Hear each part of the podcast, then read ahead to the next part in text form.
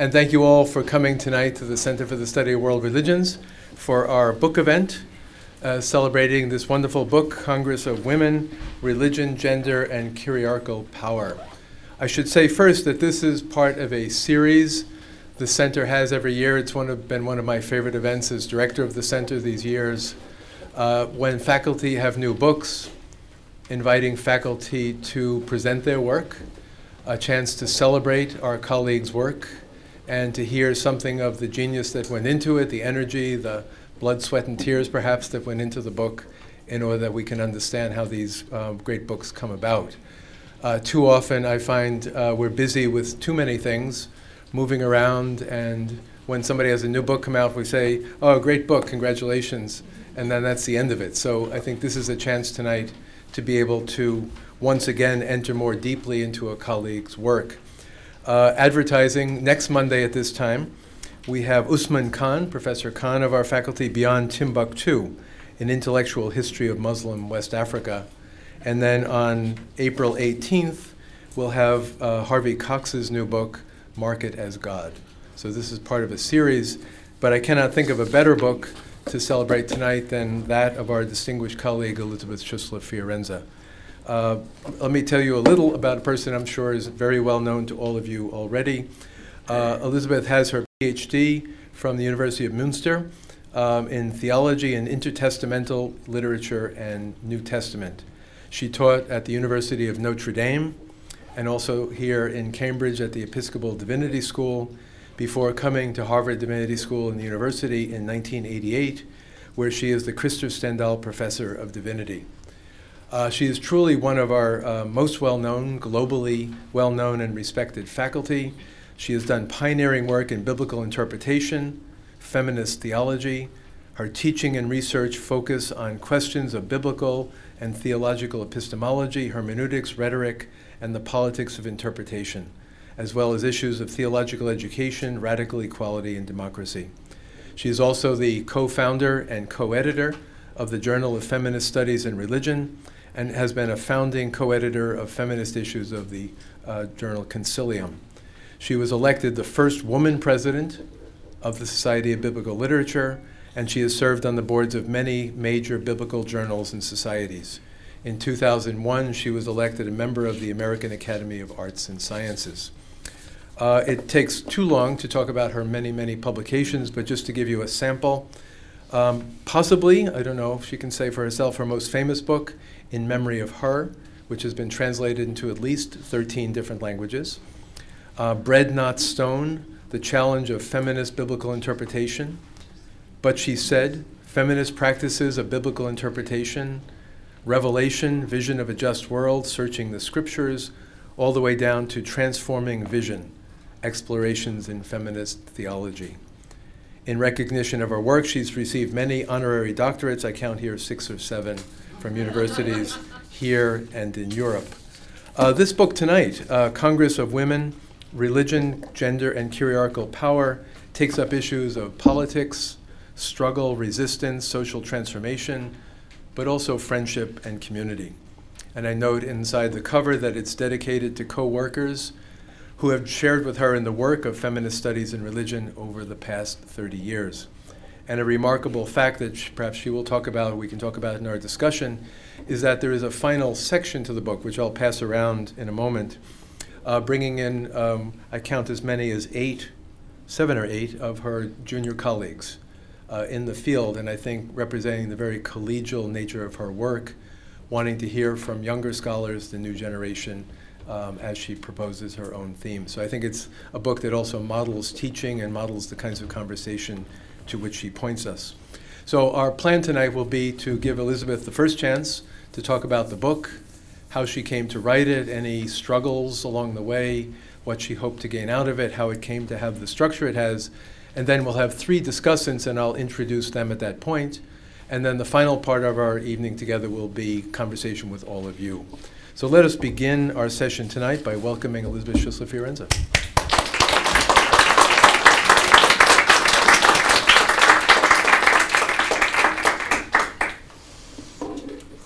Thank you. Can you hear me?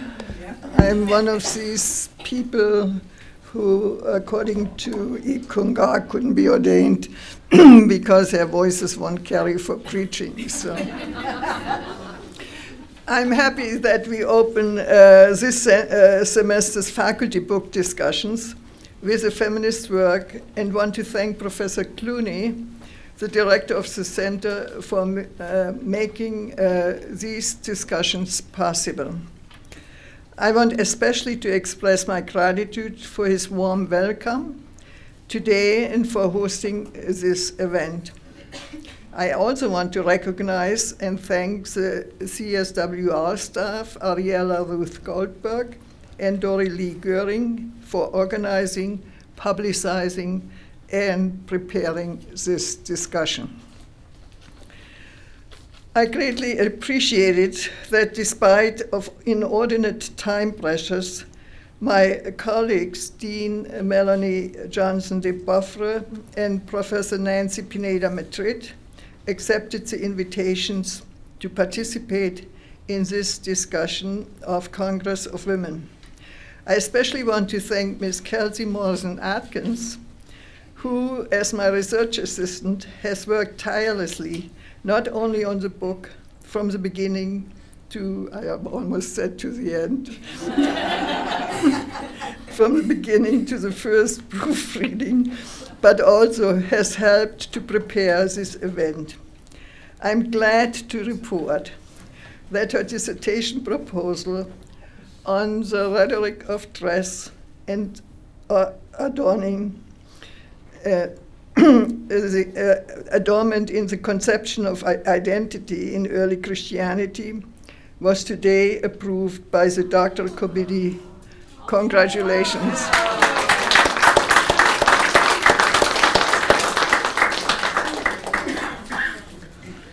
Congress of Women has its roots in the invitation to give the distinguished Cathedral McKay lectures at the Universidad Biblica Latinoamericana in Costa Rica in 2012.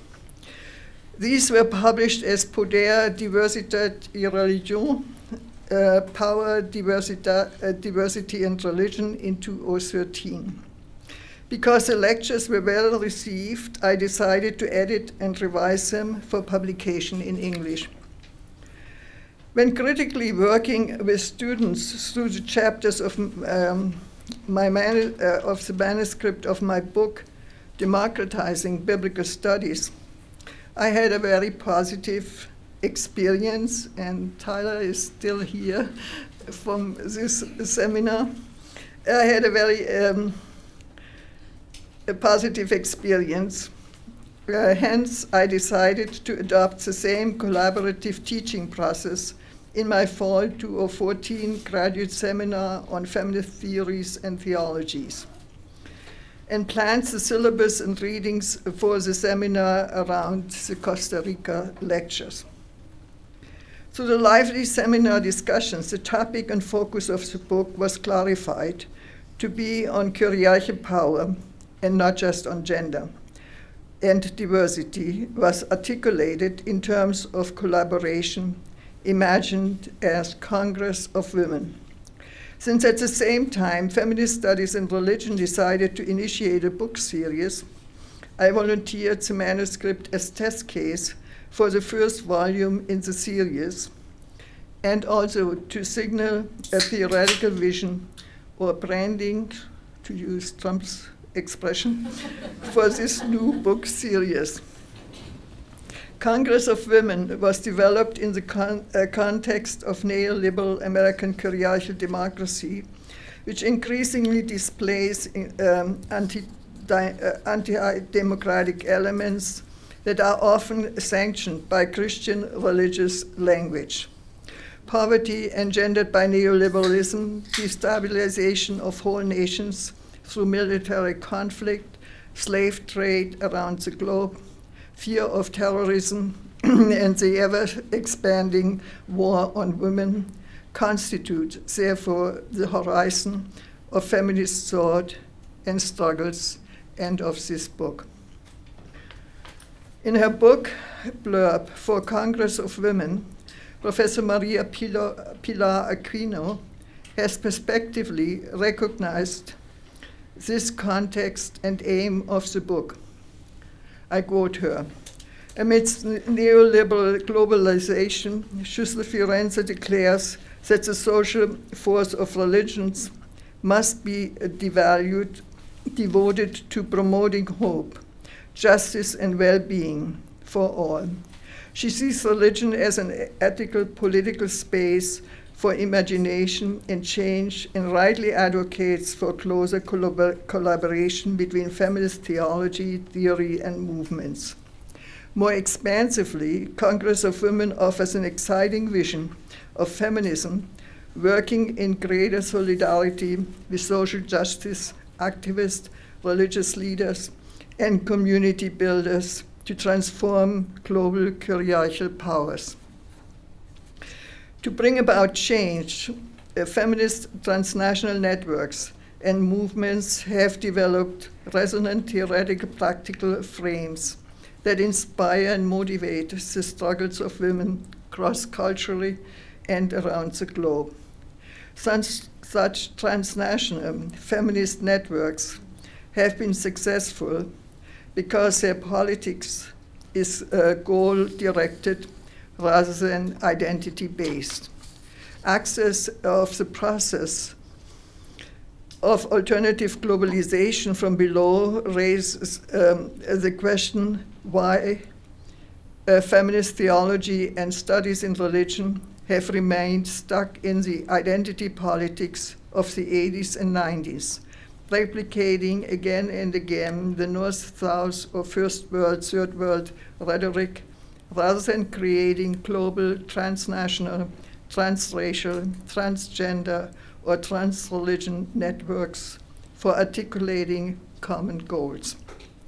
If neoliberal globalization engenders fundamentalist and anti-women's movements around the globe, then feminist theology and studies in religion have to move beyond discussing identity politics to elaborating religiously and theologically transnational feminist theoretical practical frames which inspire and motivate women cross-culturally. We need to develop theoretical frames and organizational strategies that will focus on these global issues of women's rights and justice, and articulate them not only in theoretical terms, but also explore them in terms of sacred scriptures, religious traditions, and liberationist imaginaries.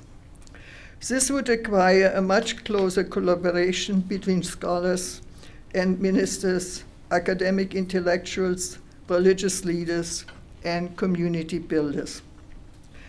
An examination of neoliberal capitalist globalization thus calls for a critical feminist analysis and for engendering global feminist transconfessional movements for conscientization in religions. It calls for a reorientation of feminist theology and studies in religion towards their roots in the global women's liberation movements. Feminist studies in religion need to test and evaluate postmodern feminist theories and mainstream scholarship in terms of the struggles against the devastating consequences of capitalist globalization and in support of global feminist movements that struggle for the well-being of everyone without exception, as well as for the flourishing of the planet. I recognize the important tools which postmodern deconstruction has given us for interrogating the forms of knowledge that reproduce stereotyping forms of power and pervasive ideologies of patriarchal domination in language which colonizes the imagination. However, I disagree with the totalizing deployment of this approach, which tells us that there is no way to escape either the self-referential system of language or the powers of exploitation when we attempt to produce knowledge that is transformative. Hence, we need not only to engage in deconstruction and critical struggle, we also need to engage in practices of revisioning and articulating methods and practices of depatriarchalization of the imagination, deimperializing scripture and theology, and decolonizing of the divine. Historically, it is the language of democracy, equality, and justice, articulated in different cultural and religious tongues, that provides an alternative imaginary space to kyriarchal imperialism. Although democracy has different shades of meaning in different historical contexts that are not always liberating, I agree with Adriana Hernandez that democracy, through the times, has been and still is the discourse that sets the terms for critique of current affairs and institutional orders and creates the basis for their change. Articulating the women's movement as the ecclesia or congress of women that is responsible for the cosmopolis of women, I suggest, offers a political language and space for feminist imagination to develop public religious discourses of justice, difference, freedom, equality, and solidarity. The challenge then today seems today whether we can, in and through the deconstruction of kyriarchal inscriptions, articulate an alternative religious imagination different from that of the imperial imaginary of Christianity. Since religious fundamentalisms draw on the kyriarchal language of empire, inscribed in Christian scriptures and traditions, emancipatory studies in religion, I argue, must also draw on scriptures and traditions for reconstructing democratic egalitarian visions, which are also inscribed in religious scriptures and traditions. This is not just a task for feminist and liberationist scholars in religion, but also for all those seeking transformative practices of imagination and vision that are able to articulate radical democratic visions inspired by the sacred scriptures and traditions of the world religions. Congress of Women seeks to make this argument in 4 chapters. The first chapter discusses power as kyriarchal power, as well as how the scriptural power of the word still impacts the life of women around the globe. The second chapter explores the question of diversity in critical discussion with the new feminism, the feminine genius, or emphasized femininity, concepts constructed in terms of hypermasculinity and kyriarchal power. This chapter critically analyzes 2 Christian essentialist gender identity constructs of woman and the feminine, and the ways in which they function to co-opt and exclude women at one and the same time. The third chapter seeks for a theoretical and spiritual Christian vision that enable us to question, resist, and change kyriarchal relations of global domination. As one such utopian imaginary, I propose the notion of the ecclesia, or citizen assembly of women, newly conceptualized because it sounded for many too Christian, as I newly conceptualized it as a part of the radical democratic congress of the cosmopolis, of God's different world. God's different cosmopolis is envisioned here as the alternative imaginative space to the global village created by capitalist neoliberalism. In sum, the argument of all 3 chapters foregrounds the analytic concept of kyriarchy and its alternative, the cosmopolis, for analyzing and re-envisioning the kind of power legitimated by religions and sacred scriptures. The fourth and final chapter is not a conclusion, but a beginning, a dialogue of young feminist thinkers who will define future feminist theologies or studies in religion, and hopefully will enact feminist transformations in different spaces and locations. This roundtable dialogue situates the book's argument in conversation with emergent feminist theoretical voices. This last chapter moves from feminist theory in an authorial mode to dialogical experiences and practices expressed by different voices and perspectives. I hope that the conversation we have started in this Feminist Theories and Theology seminar will be continued not only by readers of Congress of Women, but also by the contributors to the new FSR book series on feminist studies in religion that it inaugurates. Thank you.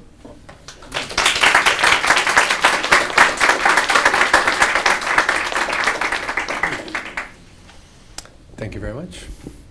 So we have the procedure of these book events is to kind of open the book by discussants, 2 or 3 people who've thought about it, read about the issues. None of them are responsible to give kind of a book review, but rather to raise issues of interest and importance. So I'll introduce them briefly, turn it over to them, and then Elisabeth will have a chance to respond to them if she wishes. So Kelsey Morrison-Atkins is a third-year THD student in New Testament and Early Christian Studies. Her primary focus of research, as you already heard, is dress and adornment in antiquity, and as it has here, recently submitted a prospectus for a dissertation, which was approved today, on the rhetoric of dress and adornment and the construction of identity in early Christianity. She also, as you see with the book going around, she's a contributor to the book, has a section in the book called Telling Histories, Feminist Theory and Theology as a Practice of History Writing and World Making. So you can check that out as the book comes around. Our second respondent will be Nancy Pineda-Madrid from Boston College. We didn't quite, I guess we didn't overlap there, but I was there when you came and I left campus, but I consider you like a neighbor, so welcome, welcome from Boston College. Nancy Pineda-Madrid is Associate Professor of Theology and Latino Ministry at Boston College.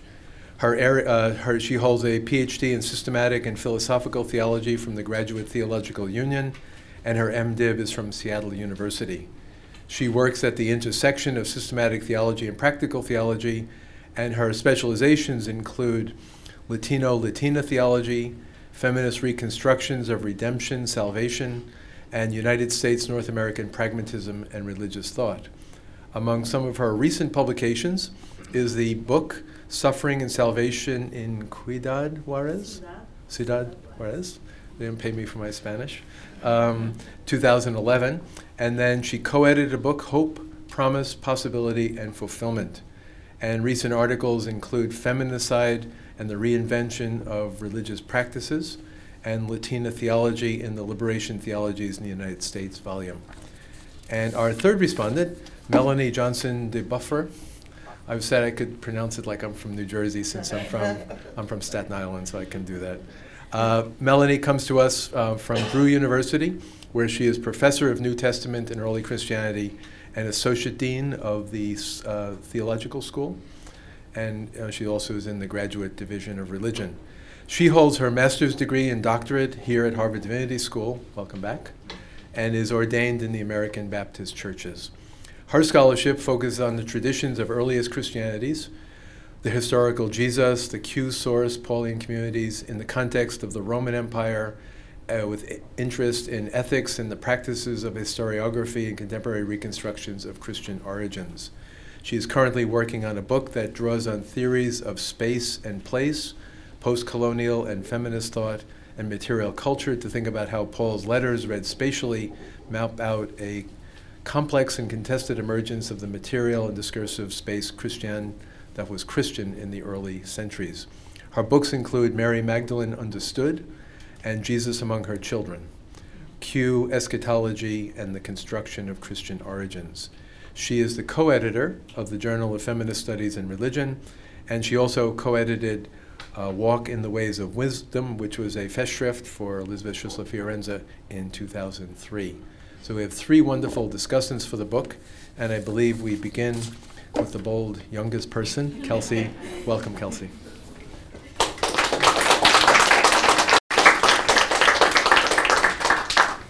Thanks. Before I begin, I'd be remiss if I didn't acknowledge what an honor it is to share the stage, so to speak, with a couple of my intellectual heroines, Professor Nancy Pineda-Madrid and Dean Melanie Johnson-DeBaufre. For this honor and for this important volume, I want to thank my esteemed advisor, Professor Elisabeth Schüssler Fiorenza. I'm delighted to be here to share a bit of my experience as a student contributor to Congress of Women, so without further ado. Preparing for my remarks today, I reread this volume as if with new eyes. This manuscript and the Feminist Theory and Theology seminar itself emerged in a very, very different political moment. Even as the book was ushered into the final stages of publication just a few short months ago, I could not have imagined how eerily prophetic the contents of this volume would be.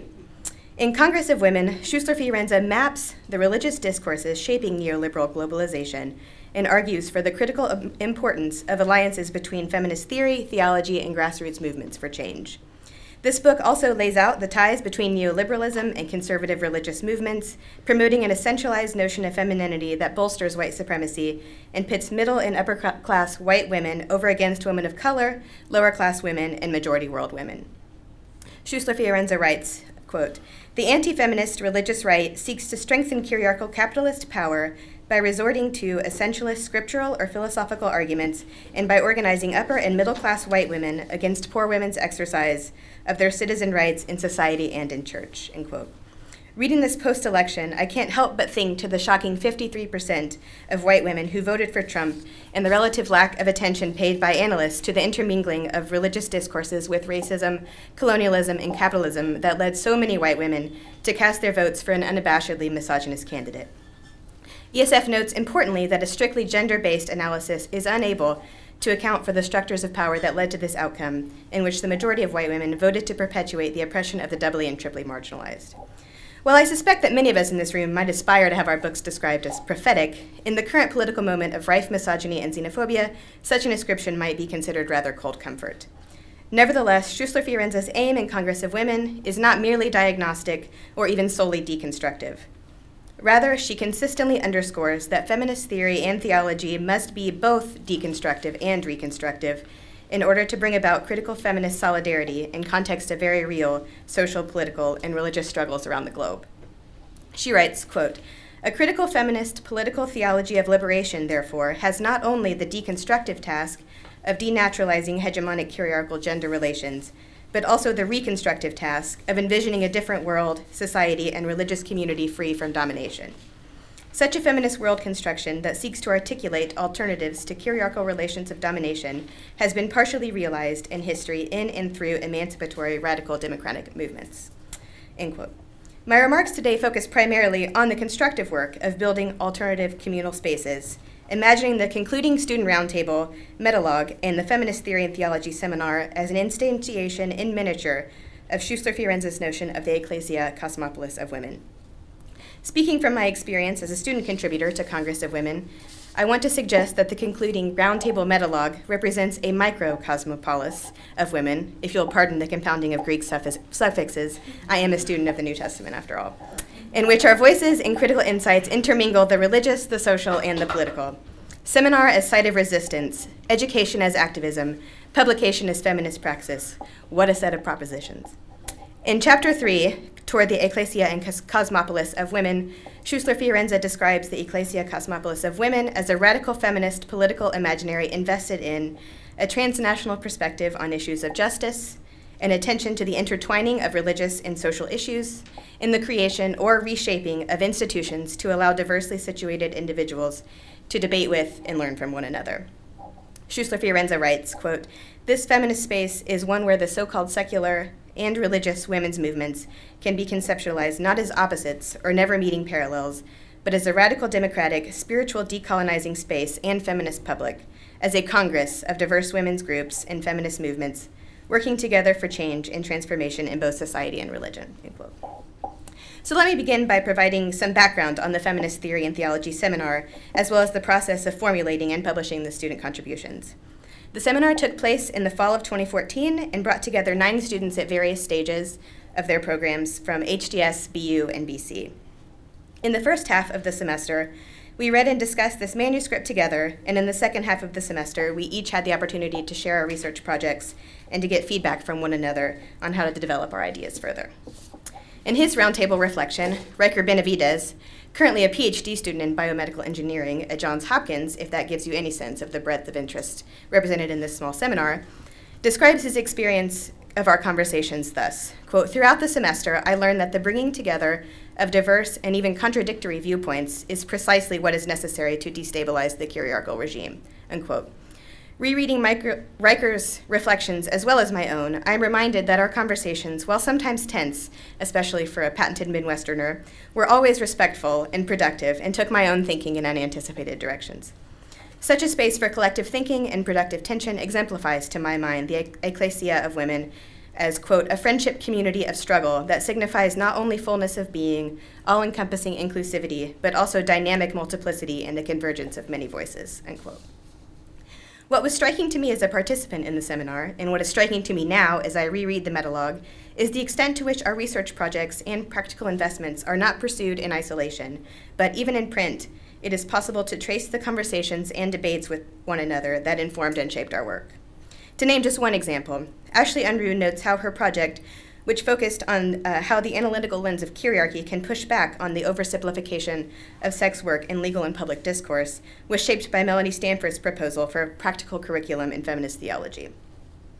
In keeping with the aim of the Cosmopolis of Women to create space for feminist conversation and debate, the Roundtable Metalogue therefore functions not as a conclusion to Congress of Women, but as an extension to the theoretical work of the volume.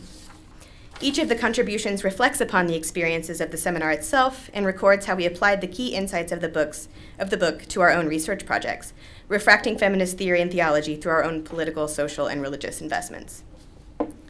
In the last few minutes then, I would like to draw attention to how the individual student contributions to the Roundtable Metalogue function on 2 levels, both responding to the larger claims of the book itself and providing a kind of model for how this volume might be engaged by future communities of readers. While I can't possibly do justice to the moving reflections and critical insights of my colleagues, I will note here some of the questions and visions that their essays raised for me in both engaging and extending the theoretical work of the book. First, Heather McCletchie-Leader opens the metalogue by reflecting upon how this book and the seminar helped to, quote, "define her feminist." Her contribution asks us as readers to consider how to develop and sustain the multiplicity and diversity of feminism in the face of widespread stereotyping of feminism as man-hating, antagonistic monolith. I can't even get it out. On the other side of this, Heather's response also implicitly raises important questions about the commodification of feminism as a brand that bell hooks and Andy Zeisler have recently pushed back against. As an aside, and maybe also a confession, one of these conversations that pushed my thinking was on the implications of holding up Beyoncé and Taylor Swift as feminist icons.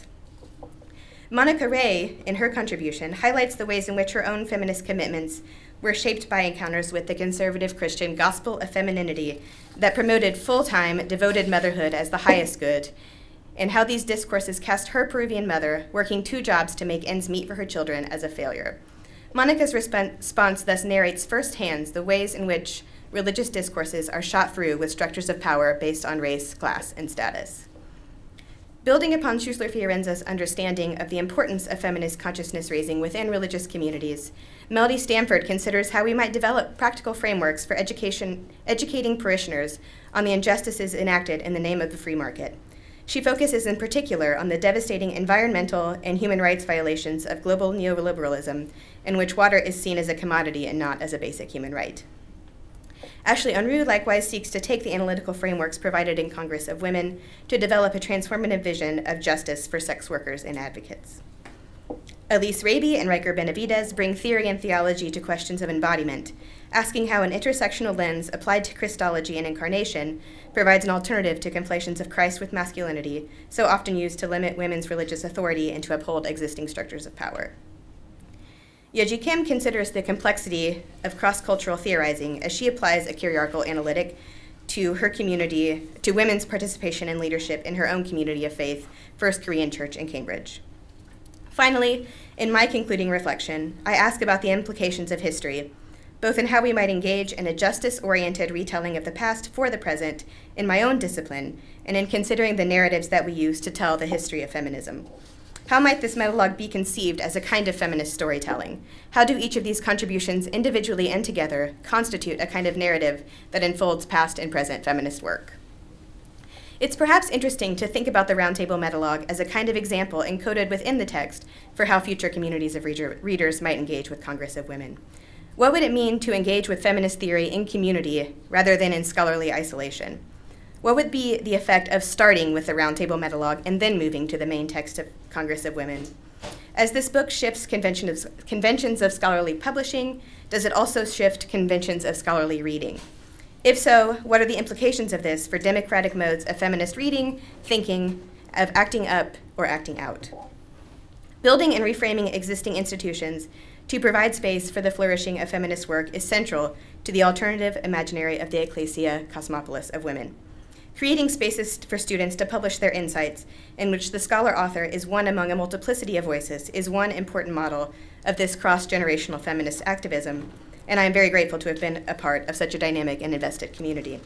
My hope is that this monologue might be seen by the reader as a model for the ties that might and should be formed between feminists and religion and social movements for change that are critical in all political contexts, but perhaps especially and urgently in this one.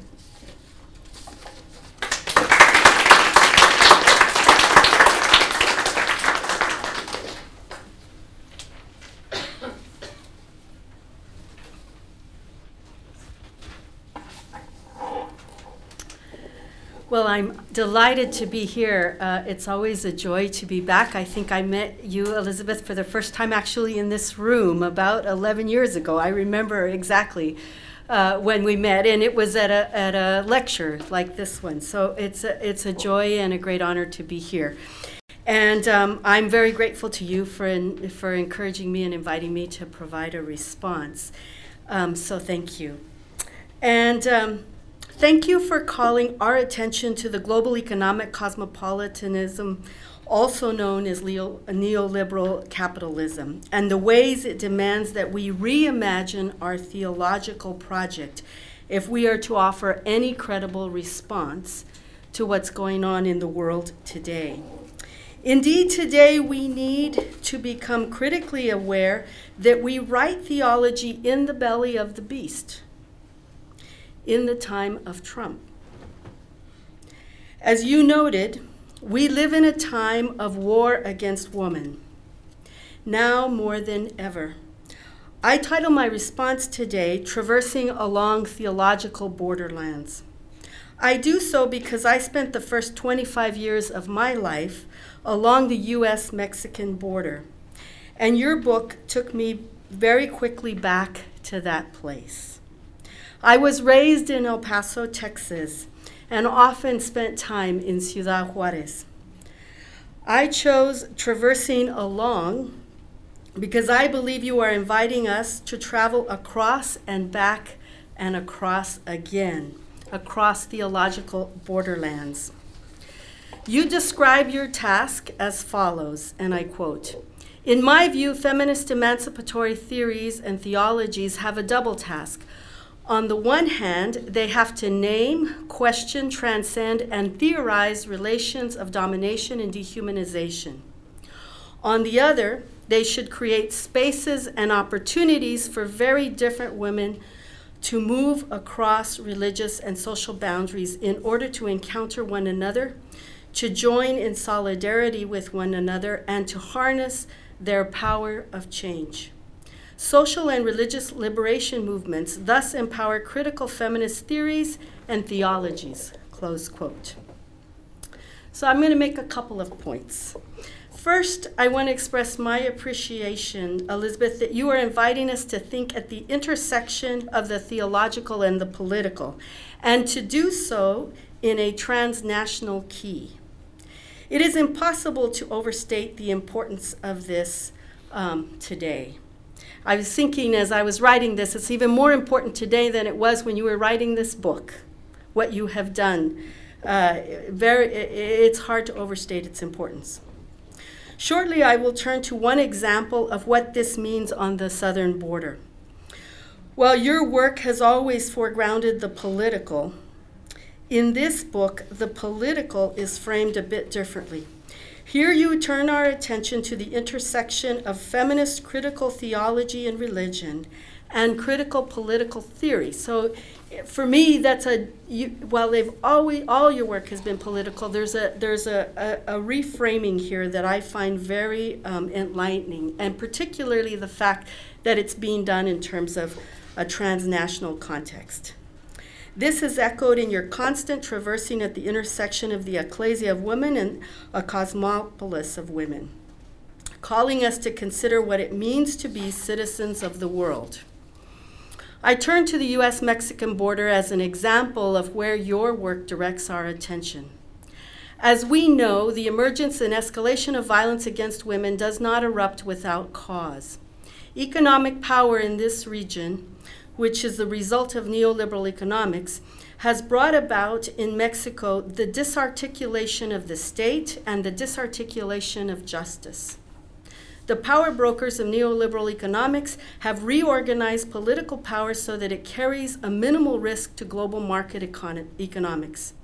Organized crime has taken advantage of the globalized economic world, further advancing the denationalization of Mexico and forging a transnational unity between Mexico and the United States.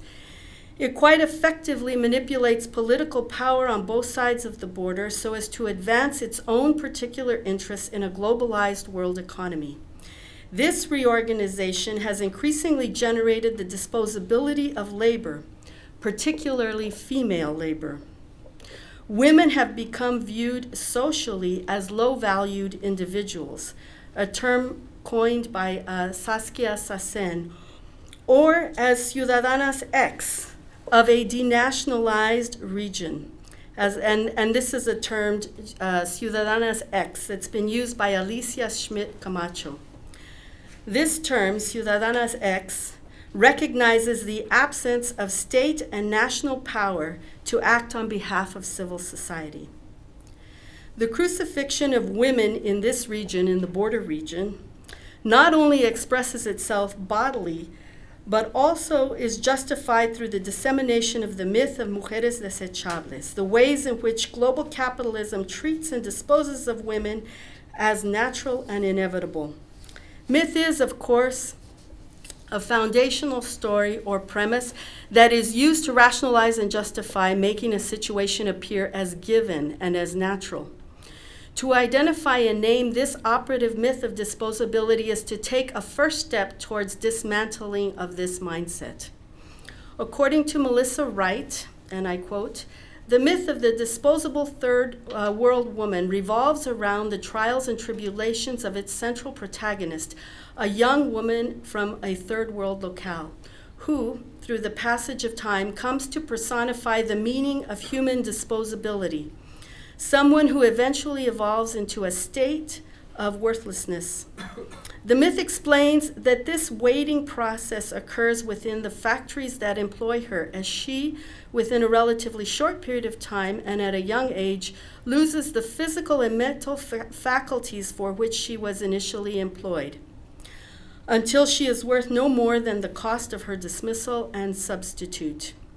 In other words, over time, this woman turns into a form of industrial waste, at which point she is discarded and replaced. The myth explains this unlucky fate as a factual outcome of natural and cultural processes that are immune to external tampering. In short, there is nothing, says the myth, that can be done to save its unfortunate protagonist from her sad destiny." Close quote. One of the paradoxes present is that just as the third world woman is transformed to personify human disposability, a commodity to be used and discarded, she is simultaneously producing products of value in the market. And so I'm raising this because I think Elisabeth's work for me draws my attention directly to this kind of thinking. And drawing again on Wright, she names this disposability myth in relation to global factory work. In this case, the maquilas of Ciudad Juárez, It applies as well to women who suffer a slavery unto death in sexual trafficking and to women who are victims of feminicide, the mass assassination of women, which is a growing phenomenon certainly in Juárez as well as other parts of the globe. Who are victims of feminicide, of whose death the state overlooks. This myth, like many such narratives, is advanced to obscure the political relationships that have formed and to foreclose any discussions of politics, attempting to make the situation of the third world woman appear to be natural, to make this situation appear to be preordained, fait accompli, places it beyond any political purview and critique. Arguably, the condition of dispossession, in Judith Butler's thinking, rightly names what is transpiring for third world women. It is precisely what happens when populations lose their land, their citizenship, their means of livelihood, and become subject to military and legal violence. In theological language, it is the making of a crucified people at the hands of the state beholden to economic power brokers. And you're, I think, calling our attention exactly to this kind of phenomena. Your book calls for a much closer collaboration between scholars and ministers or religious leaders and community builders. And there are crosses, as many of us know, painted a bold pink color in Ciudad Juárez, and they're used to protest the violence there. So how are we to interpret the use of the cross in these public practices of protest? Might this use of the cross call us to consider anew the cross in relation to the sacredness of female bodies? And accordingly, might this use of the cross call into question interpretations which serve to subordinate women, particularly poor women of color? Through the pink crosses protesting violence against women, particularly the violence of feminicide, we are invited to remake our humanity, to see the assassination of women for what it is, and to join the effort to bring the crucified down from the cross. You posit that feminist liberation theologies and studies in religion have made several contributions but have neglected to create educational community spaces for feminist theological knowledge production or have exchanges on the grassroots and global levels that could address this contradiction in women's identity formation. Feminists in religion, therefore, have to develop their work not just in terms of knowledge production, but also as a means of communal conscientization, a close quote. Throughout your work, you underscore the import of studies of symbolic universes and religious practices. And so I was highlighting the use of these pink crosses because one question that I have for our conversation is how might attention to the non-rational dimension of our knowing play a more viable role in the transformation of curiarchal societies and religion? And I ask this because in many ways, we often function at we're informed by a symbolic level that we're not always critically aware of. And so to get at and engage with social imaginaries at a non-rational level, it's not to say that they're irrational, but that the non-rational level, I think, is utterly important for dismantling the kind of oppression that we're talking about. So my second point, I appreciate that in this book, you call us to forge new emancipatory spaces. You call on us to, and I quote, create spaces and opportunities for the very different women to move across religious and social boundaries in order to encounter one another, to join in solidarity with one another, and to harness their power of change, close quote. You speak of ecclesia of women and the cosmopolis of women using varied meanings that these terms connote. So ecclesia connoting both the democratic assembly of full citizens and the religious community. Cosmopolis, an invitation for us to consider what it means to be citizens of the world. These terms have both a literal and material meanings as well as metaphorical and ideal meanings. The imaginative work you call for, I hold, cannot be prophetic feminist critical work if we do not journey to the borderlands. In my usage, the borderlands carries both material and metaphorical meanings. Here I'm informed by your work as well as the work of Walter Mignolo. His book, Local Histories and Global Designs, Coloniality, Subaltern Knowledges, and Border Thinking. In this text, he argues that colonial modernities or subaltern modernities, that is, a period expanding from the late 15th century to the current stage of globalization, have built a frame and a conception of knowledge based on the distinction between epistemology and hermeneutics, and by so doing have subalternized other kinds of knowledge.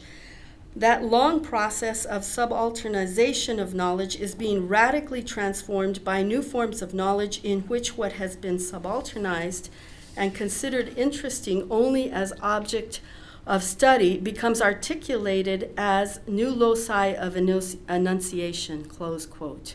And so what he's arguing here is for a border gnosis, a border gnosis. The border is the place to transcend binaries, to create something new. It can be an emancipatory space created by a retelling of religious stories in a new key. For example, your telling of the empty tomb story. This emancipatory space discloses the injustice furthered by those in power. The border continually fosters a space of resistance and non-acceptance of the established unjust order. It creates a subversion of the fatality of dependency.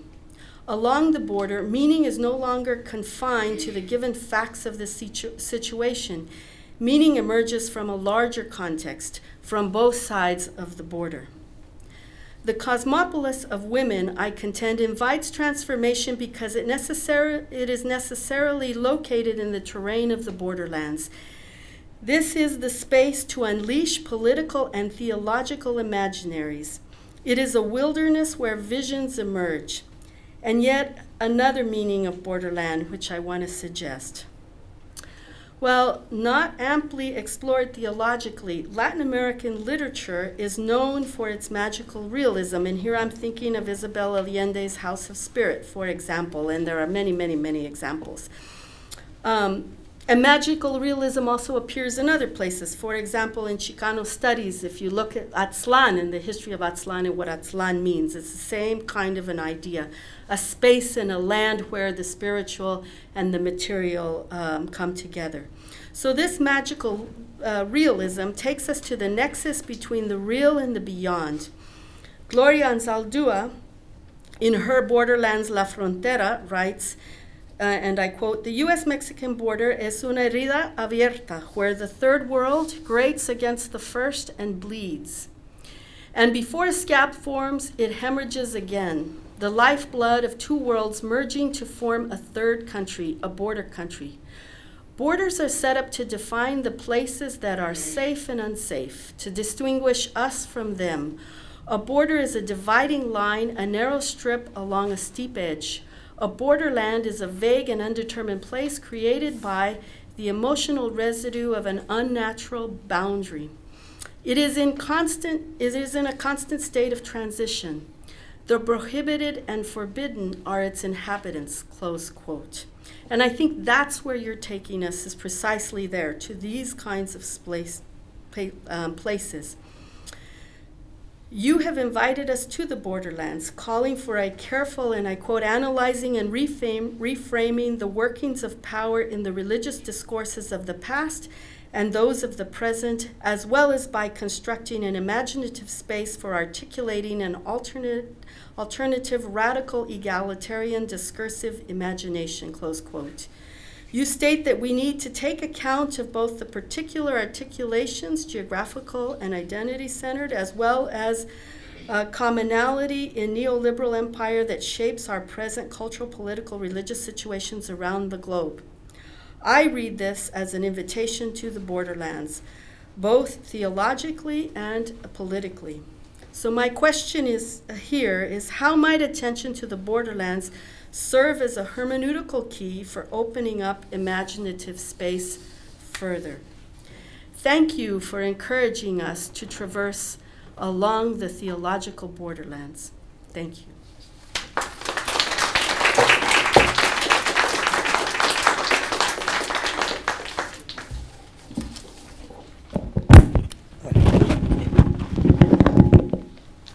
Good evening. I'd like to thank Professor Clooney and Elisabeth Schüssler Fiorenza for this invitation to be part of this great event. The arrival of this book is a thing to celebrate, and having been one of the co-editors of the series, I feel it very personally. And so I'm very happy to celebrate the arrival of this book, as well as to be in this space here at HDS, where more years ago than I would like to admit, I was welcomed as an incoming MDiv student by Dean Ron Thiemann, and he said to a whole bunch of nervous students who were worried if they were the admissions mistake, that Harvard doesn't make mistakes. I also want to thank Elisabeth Schüssler Fiorenza for this incisive little book, and for our many years of scholarly collaboration and friendship. It means a great deal to me to be here today. So I want to talk about Congress of Women here, and I'm glad I went third, because I'd like to open it up for you to contemplate this idea of spaces of possibilities, because I think that that's one of the most crucial aspects of this rich book that resonated with me from three particular places. First, in terms of the political and theological landscape that we find ourselves in today, as opposed to when this book first began its journey to publication well before the Donald. So, landscape. Second, from the perspective of my faculty and now relatively new role as academic dean at the theological school. A theological school of Drew University, one affiliated with a formerly mainline, now sidelined denomination, Protestant denomination in the United States. Finally, from the angle of my role as one of the editors of the new series of FSR books, which can now boast, of course, this book as its inaugural publication. All in all, I like to open up this conversation to talk about this concept of really, as I said, utopian or spaces of possibilities from this leading scholar of feminist studies in religion and theology. My goal is to contribute really to our ongoing work to struggle together for a more just world.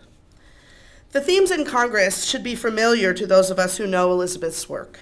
Kyriarchy, Ecclesia of Women, and a critical feminist theoretical framework for both analysis of structures of domination and the cultivation of emancipatory discourses, practices, and ways of knowing and living. These things remain at the center of Elisabeth's work. And here, particular attention is paid to the problem of certain divides, such as the ways that feminist political work remains cleft by false distinctions between the secular and the religious, and as well as between the religious and the political. She does not seek to merely acknowledge the presence of the religious in political spheres, and that is a crucial insight. She rather seeks to claim religion and theology as a space for politics, thoroughly as a space for politics. Both repressive politics and emancipatory politics. And here she does not just mean the political as in power struggles, right? But she actually means the space of democratics, that is, democratic political life, of citizenship, of the forming of social relationships, and the negotiation of living together in the world, in societies, in geographies, in places. Thus, the imaginary of the Congress of Women does not actually replace the Ecclesia of Women simply as a suitable translation of the concept into secular or political spaces. It rather refracts the feminist theopolitical imaginary of Ecclesia of Women to bring the political into sharper focus, but without evacuating theology and religion as a space for feminist politics, for feminist citizenship, and for feminist democratics, or democratics more broadly, which form, as she says, the horizon of feminist struggles in both religion and society at large. And as you've heard from my colleagues, from everywhere from the classroom, right, to the globe, right, to the transnational globe, and everywhere in between. What is so challenging and compelling about this move in the current landscape, for me, is the ways that Congress, as a site of politics, has today become a grotesque carnival of incompetent gamesmanship and political ideological posturing. This raises questions for me that I'm not posing to Elizabeth, but that I'm moving from Elizabeth to you. And that is, it raises questions for me about the idea of both Congress in the US and Congress as a political imaginary, as a space for citizen decision-making. Where are the spaces of citizenship today that we might, from which we may imagine alternatives? What happens to our imagining of alternative or contrapuntal spaces if the base concepts, even the base places, become so terribly unconvincing or credible as a space for democracy? What kinds of liberation, emancipation, and alternative places of freedom are we seeking and theorizing when the Freedom Caucus is hell-bent on obliterating any collective forms of civic bond beyond the free movement of commerce and the performance of politics as spectacles of allegiance? How do we constitute alternative spaces of full rights, freedom, decision-making when the dominant spaces of citizenship, law, and rights seem to be collapsing from within? And all of these using co-opted rhetoric of freedom and self-determination. Free to be very rich and very poor. Free to be well and sick. Free to be me, but not free to be you. A feminist partner in crime is near at hand. In her popular conservative book, Freedom Feminism, Christina Hoff Summers does for conservatism and libertarianism what new feminism and the true woman movement, as discussed in Congress of Women, does for Catholic and Protestant curiarchal religion. Summers deploys freedom to drive a wedge into feminist political solidarity in the struggle for equality and justice by claiming that egalitarian feminism has had its day. And it has made its important contributions, but it is now denying the freedom of women today. To quote the book, freedom feminists can be liberal, conservative, or libertarian, Summers says. They can differ over abortion, the wage gap, and the role of government in the lives of women. They can strike balances between family and career. What they must share is respect for considered differences of opinion and choice, insistence that debate and scholarship be reasoned, commitment to improving the lives of women. This is still Summers. Recognition that the sexes are equal but different, and devotion to Enlightenment democratic principles. Can you see the confusing mix of rhetoric that is so clear here? She adds that today's feminist movement is a hostile environment for faith-based, family-centered conservative women. This is a theological discourse, not just a political discourse. And this is why books like Elizabeth's are so crucial for us to be able to read the signs of the times. And not only the signs of the times, not only the language of the times, but the physical places of the times. What is happening in place, not just in the discursive space, right? In the physical spaces of our world today. This framework is so crucial for us to be able to read.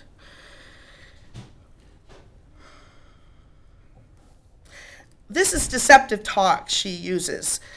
And it is the fundamental basis, sorry, lost my place. I'm preaching a little bit.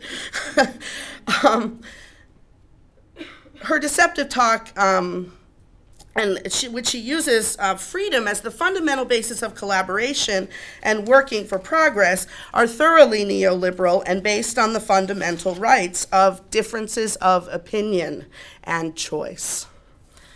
If the very theories of government that undergird notions of citizenship and decision-making are dissolving in favor of individualist opinion and choice, What does it mean to struggle for women's full democratic citizenship and decision-making? Where do we do that? Of course, everywhere, but really, I mean it. Where do we do it? What kind of alternative political spaces should we be cultivating, and as an alternative to what?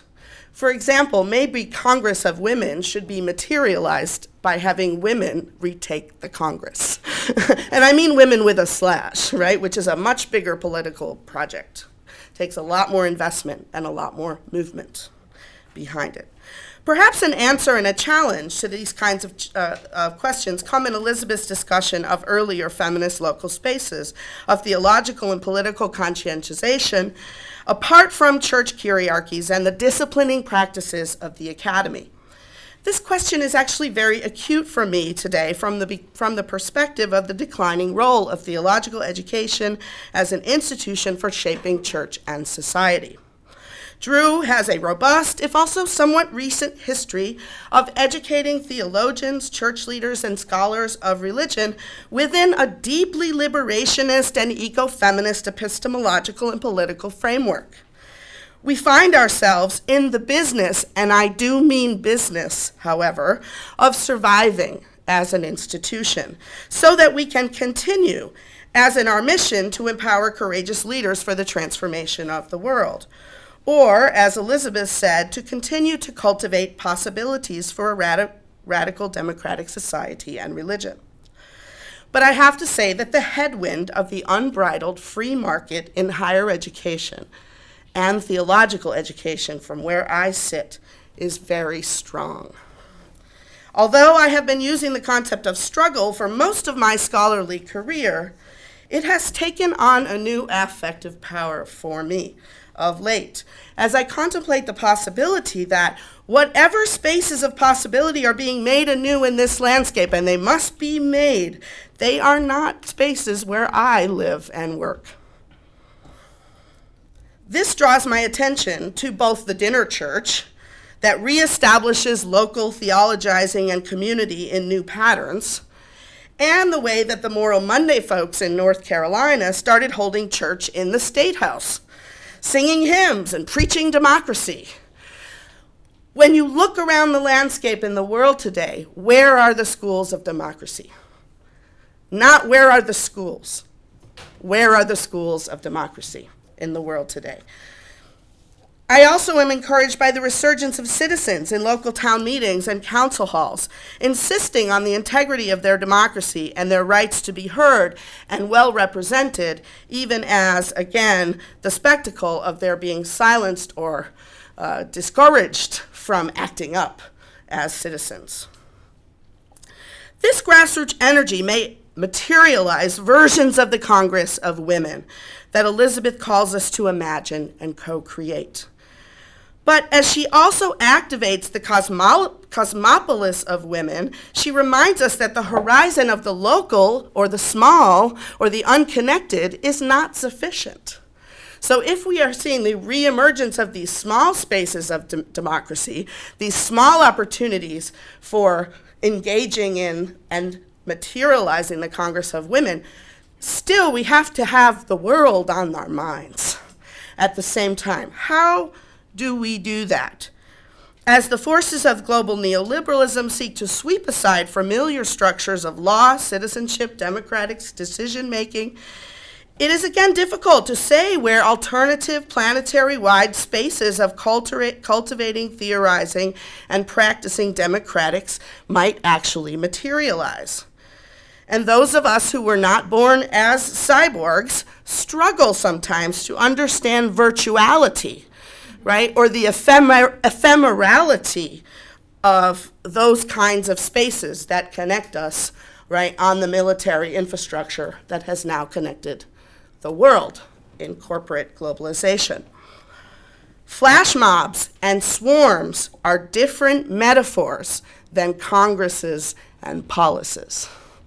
What does that mean? How do we think about the space of citizenship, the space of decision-making, if we are not in the decision-making spaces? What does it look like? And also if they're changing all the time.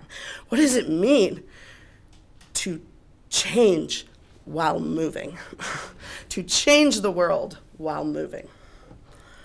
So, as has ever been the case in feminist politics, we shouldn't aspire, of course, to pure places. The space of hope is always a bit of a dismal space as well, right? That is, it's nailing the flag to the mast in a time of despair. And Elisabeth's work has always been profoundly hopeful, profoundly committed to that possibility of feminist work in the world. No more have I felt that more recently than in the publication of this little book, which is the first in our series, I'll hold up the advertisement, of feminist, the FSR book series. But I want to mention as part of this, and in closing, as part of the publication of this book, is in the process of finding a feminist space in which we could, in some ways, step out of the constraints of not having editorial control over what would be published. We wanted to have a space of our own editorially, and also to step out of the constraints of pricing that make it inaccessible, make books inaccessible to the larger populations beyond the academy or beyond folks who have devices, right? One thing we discovered is that access is actually easier with a book, because you don't have to have technology to have it. You do have to get past the price, but then if someone gives it to you, right, you don't have to have technology. You can give it away if it's a book. But if it's a PDF or an e-file, that's harder, right?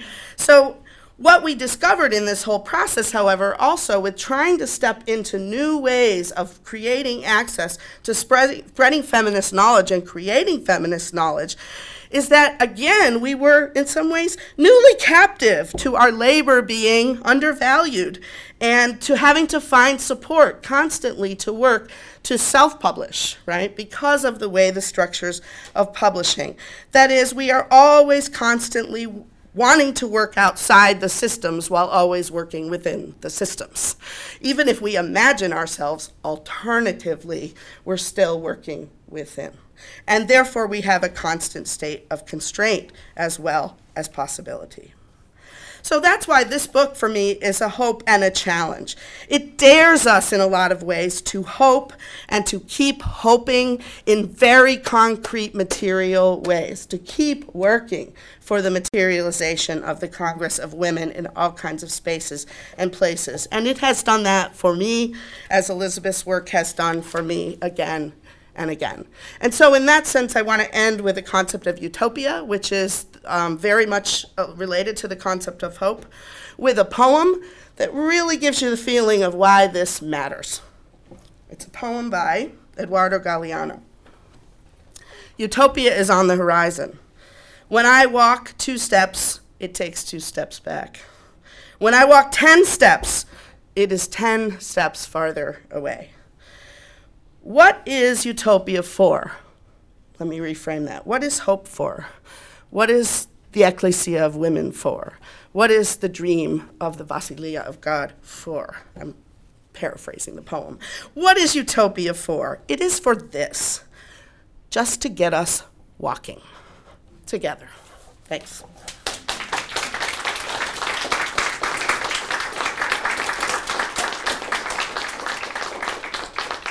Well, thanks very much to our 3 discussants for raising so many excellent points. So the floor is open, and you can take your own questions, and anyone can jump in. I think usually that works pretty well. Who would like to open things up? I will open it. I want to thank everybody for your contributions and for the issues you highlighted, and I think let's try to move into them. To start with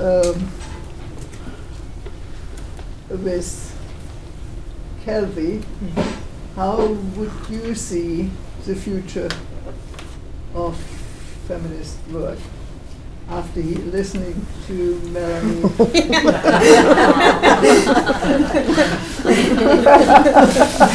Nancy. Can I put that question out? Because I feel like you can do what you want. Yeah, I'd be interested to hear what y'all think, because I think I hopefully offered a kind of sense of that in my remarks. But if you all want to say something to give me a minute to think about this incredibly difficult question, I would appreciate it. If you need some time to think about it, let me ask a question for Nancy.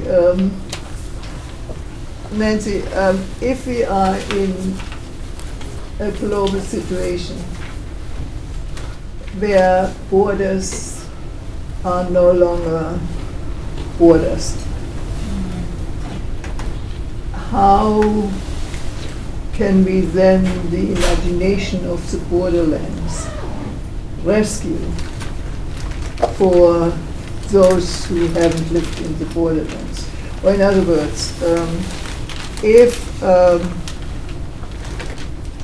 situation in the States becomes every day more and more like that in Mexico, the borderland is no longer border, because the political and the economic and all situations becoming, in terms of neoliberalism, global. So how can one work with the imagination of the borderlands, which we have such a rich literature, if the borders are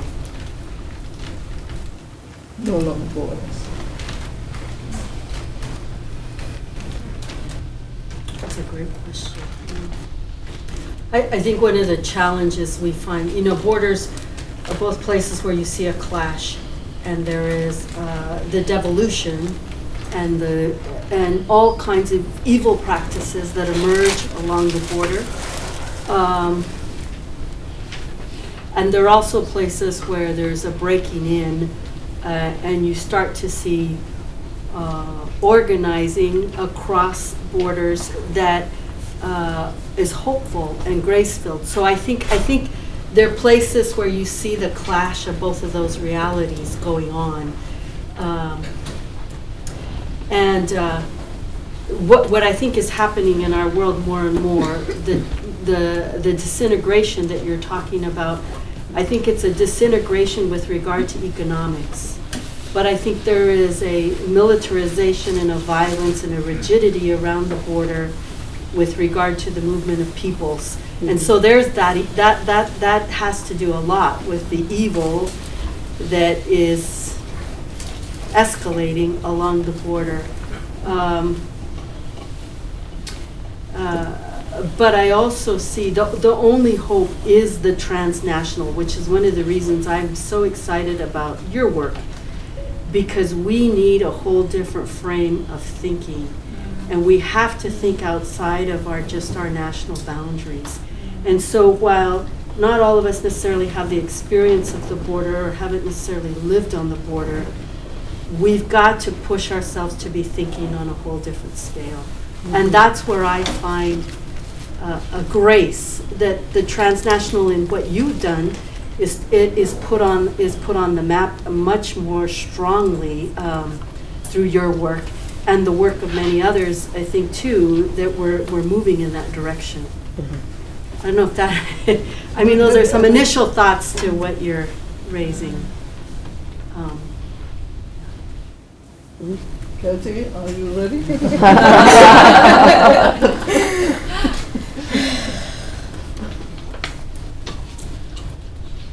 Well, I guess what comes to mind immediately is thinking a little bit about what Melanie was saying about sort of my generation of human cyborgs and the kind of ephemeral spaces for collective organizing on things like Facebook and Twitter. And I think we're seeing pretty clearly the dark side of the Twitterverse at present. But I think that one way that we might imagine the sort of feminism of the future is to take charge of those virtual spaces, I guess. In some ways, like what we're doing with the Feminist Studies and Religion Forum is kind of creating spaces for feminist transnational networking that are alternatives but also kind of interwoven with these sort of larger social networks. Mm-hmm. Mm-hmm. I'm not the only one who asks questions. Melanie gets off the hook. Join the conversation.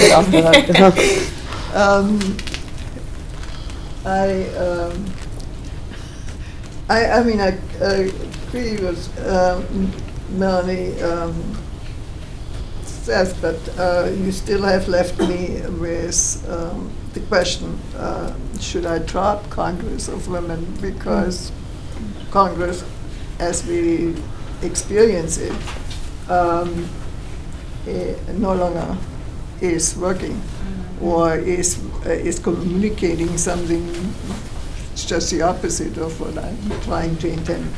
But and Congress became, I was chosen because I have for years used ecclesia. But then I have been told again and again, and rightfully so, that ecclesia is not just a Greek term, but it's a very religious, Christian, Catholic term. Mm-hmm. Mm-hmm. So I was looking for another image. Name. And so in Poland there was 2 or 3 years ago, or 4 years ago, they started the Congress of Women, where, and they had it every year. Mm-hmm. And so where women from all different professions, different jobs, different areas came together in a congress. And so that's really what gave me the idea, as thinking that would maybe a potent notion to develop. Yeah, and I actually what was so interesting for me reading it this time around was that the concept of the utopian requires that paradoxical, that is, that it is both, the place and not the place, so it has to retain, the utopian has to retain a connection to the world as it is, and so then I was puzzling about the fact that Congress was so not congressional, that what does that do to the utopian imaginary? But actually I think where I landed is exactly what you talk about in terms of even religious congresses, even ecclesia as the space of democratics, right? Almost like the schools for democracy. Mm-hmm. Means that then the renovation of Congress, the space itself, right, can happen up out of these new practices. Mm-hmm. But then Congress of Women is not really, it's actually a physical alternative space, not just a utopian, imaginary alternative space. It's actually a get-together for democracy school kind of space. And I think that's its utopian energy for me in the current landscape, if that makes sense. And you merged them, Elizabeth, like in chapter 3, that you bring these two together. They're always talked about in relationship with one another and as distinct. But then in that third chapter, you often write them into a single, as a single idea, which I think is interesting, and it pushes our thinking in ways. And I think even with ecclesia, of course, you've always held together the utopian and the material. I mean, they're both running constantly through your work over the whole course of your all the books you've published. And I think I'm curious now as you. As you think about this book, would you title it differently today if you were writing it now than you did? I'm not suggesting that that's what should happen. I'm just asking the question because you're drawing that out. So I'm curious about your own thinking on that. I mean, I'm curious what's the response, whether or not I get across what I want, I didn't get across with ecclesia of women, namely the political. And the book is about the political frame. That's right. And I hope I will get it across. I mean, It would be interesting to have a congresswoman here to discuss and talk it, how they would see religious spaces or not.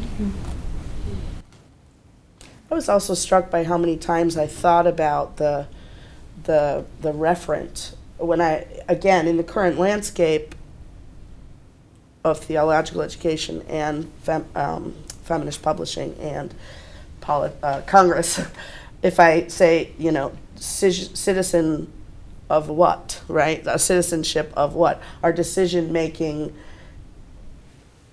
where? Like, I think that I was really struck just by how much I wasn't sure anymore how much, what those were, what those references were that were unspoken, which I think really speaks to the moment, which is that there's all kinds of new spaces being made. That's the hopeful side of this, right? Is that there's all kinds of opportunities for solidarities and production of new knowledges and spaces for new actions. But I think we have to prime our eyes to begin looking for them other than the places we're used to because of this.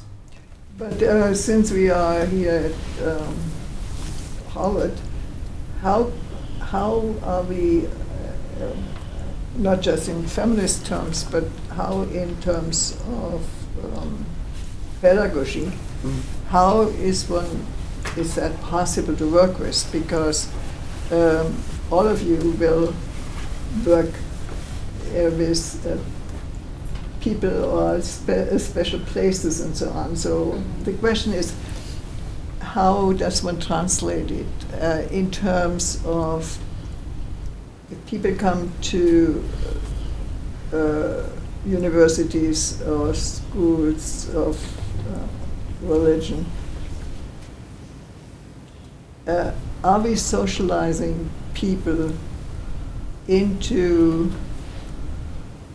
such an approach, or are we really socializing people into the neoliberal approach that only what you earn, whether or not it's, it's intellectual or real or whatever, only that counts? Yeah.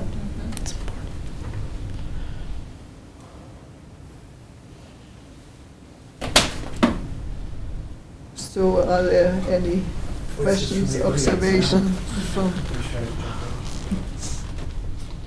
Oh, what about some existing organizations, for instance, Code Pink, or things that individual women, regardless of their perspective, can focus a little on a particular issue instead of the whole world and human rights and everything, that things can become very diverse, but I mean, I only give that as an example. I think when you spoke of the pink crosses, I was thinking of the pink hats and, and the whole movement towards things. And of course, there are many things within different issues that have either women's groups or groups working on looking at the framework, a larger framework, but on specific things, whether it's Palestine or vegetarianism or you know, many of the issues that there. I mean, it's something that does exist and maybe is not reaching what you might be talking about. But I think of those in a sense as small congresses of people. Yeah. Sometimes they overlap. And so.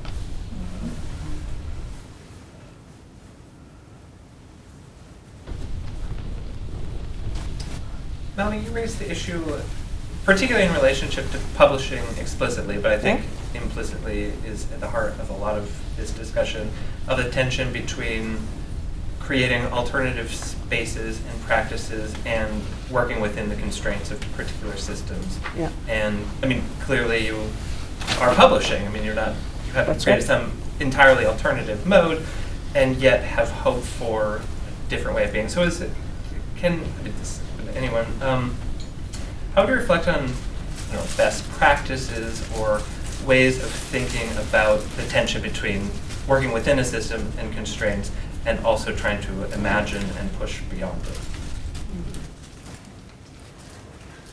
I mean, I think that the spatial, what I have always liked about Elizabeth's work is that the imaginary space doesn't require somehow getting outside or apart from in order to be contra an alternative, right? It's about cultivating our, it's about cultivating the alternatives in the spaces where we are by being able to imagine alternatives. And we can often only do that when we have these kind of unusual practices, right? Or small practices. And we connect them up and say, see, look what this did or didn't do. It's the critical analysis as well, I think, the critical praxis. So I think I'm trying to get away from saying alternative is outside. Alternative is getting your mind and your practice outside of, but while within. I don't know if that makes sense. But. Yeah, that's kind of, oh, sorry. Well, I was just going to say, see, I think that there's where the whole question of boundaries and borders comes into play, because when we're up against difference in the ways that we might organize, and we're not inside of whatever in our world is normative, but we're on the fringe of that, I think that's where all kinds of creative ideas erupt. And they don't really erupt right in the center, I don't think, at least. That's right. At least that's not my experience. So anyway, I just, as you said that, I thought, you know, it's like a question of how do we move to places and spaces that take us to the boundaries of our imagination. Yeah. But anyway, I always think we shouldn't concede too easily the center. Okay. Because. Okay. Because women's places in the House and Senate. Yeah. Sorry, I didn't interrupt you. Not to vacate it, but I think in a lot of ways, well, like I teach in a Catholic institution, you know, there's a lot of, with a lot of women who are very frustrated, understandably so, with the reality of the Catholic Church and its practices. And We're in the middle here, but we also are trying to begin to think in areas that are at the edge. But I think that's partly where I'm coming from. If I just stay with what's considered normative, I feel like I'll shrivel up and die. Mm. I mean, over time, that will happen.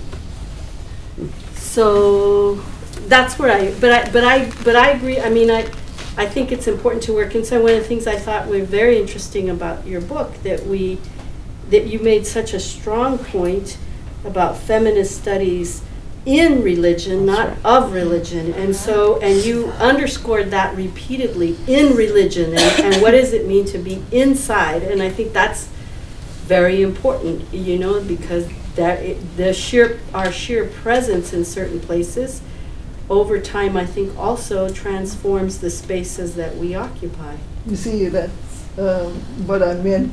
I wouldn't concede the center. Okay. And because we are living here in the center of the study of religion. And my point is, it's the study in religion that is important. Mm-hmm. Yes. But also the part, I think, where I would push back is, how do I stay alive inside of that? By, as Melanie said, not by being off the place, but by creating different worlds in the place. That's why I was going to say that I'm hesitant to change that language of Congress of Women, because I kind of like that it's set up against this sort of absurd circus of the current Congress that says, okay, well, if you're going to screw this up, we're going to do it differently, we're probably going to do it better. And I think that that's, in some ways, what's happening with the book series, too, is that, you know, I think responding to the constraints of academic publishing, you say, okay, we're going to do this, and we're, you know, then going to struggle with all the things that means for labor, but that, yeah, we're creating a sort of, I don't know, parasystem that's really exciting. But this is about the book being where you started. The book is written in hierarchical, America, that list of words you have for this world we live in today, here, right now. that, you know, it's what I was trying to say about the book series, is that the opening that we have, the opportunity that we have to be more free with regard to academic publishing is created by the neoliberal market forces on the book industry, you know, and we shouldn't not notice the mechanisms. That doesn't mean they dilute or pollute the possibilities, but we shouldn't not notice that, right? That academic publishing itself is being disrupted and disintegrated, right? Right, by neoliberalism. And not only that, but neoliberalism. I mean, I was in a debate a year ago or so with some publisher over a textbook, and they wanted me to sign that I refrain from all self-plagiarizing. Mm-hmm. And I didn't know what that meant. So I looked at Today's my German dictionary, and they didn't have the word in German, so I didn't know what it meant. But what it really means is that women could not have intellectual quotation mark property because they weren't printed and they weren't, and so on and so on. Now that is no longer the case, but we still can't have our own or own our own intellectual thought, because supposedly whenever I sign a contract with a publisher, I'm giving away the knowledge that I have, and I'm supposed not to self-plagiarize me, which is, yeah. Yeah. One last question, and then we'll probably have to call the formal discussion to an end. Of course, everyone's welcome to stay on. But okay, I just want to share what I heard from the Korean clergy women in Korean Presbyterian churches regarding the question why LGBT's works matters now in this contemporary liberal society. Actually, as you might know, the whole peninsula are facing the urgent need of transforming the entire society recently, which has been very under cultural neoliberal power as represented in the close relationship of neoliberal power, including Samsung and the corrupt authoritarian feudal government and the military power and mass media, and supported by very patriarchal, conservative Korean Christianity. So they are working together to sustain the status quo they have enjoyed in the last like more than 20 years. And the Korean clergy women were working together last summer to find the resources to help them help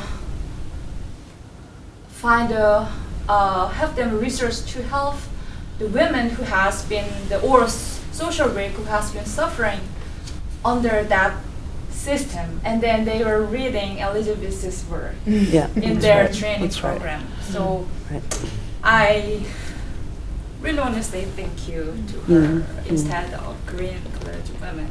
So it's really hard to find a new framework to change the whole society and the patriarchal church system and people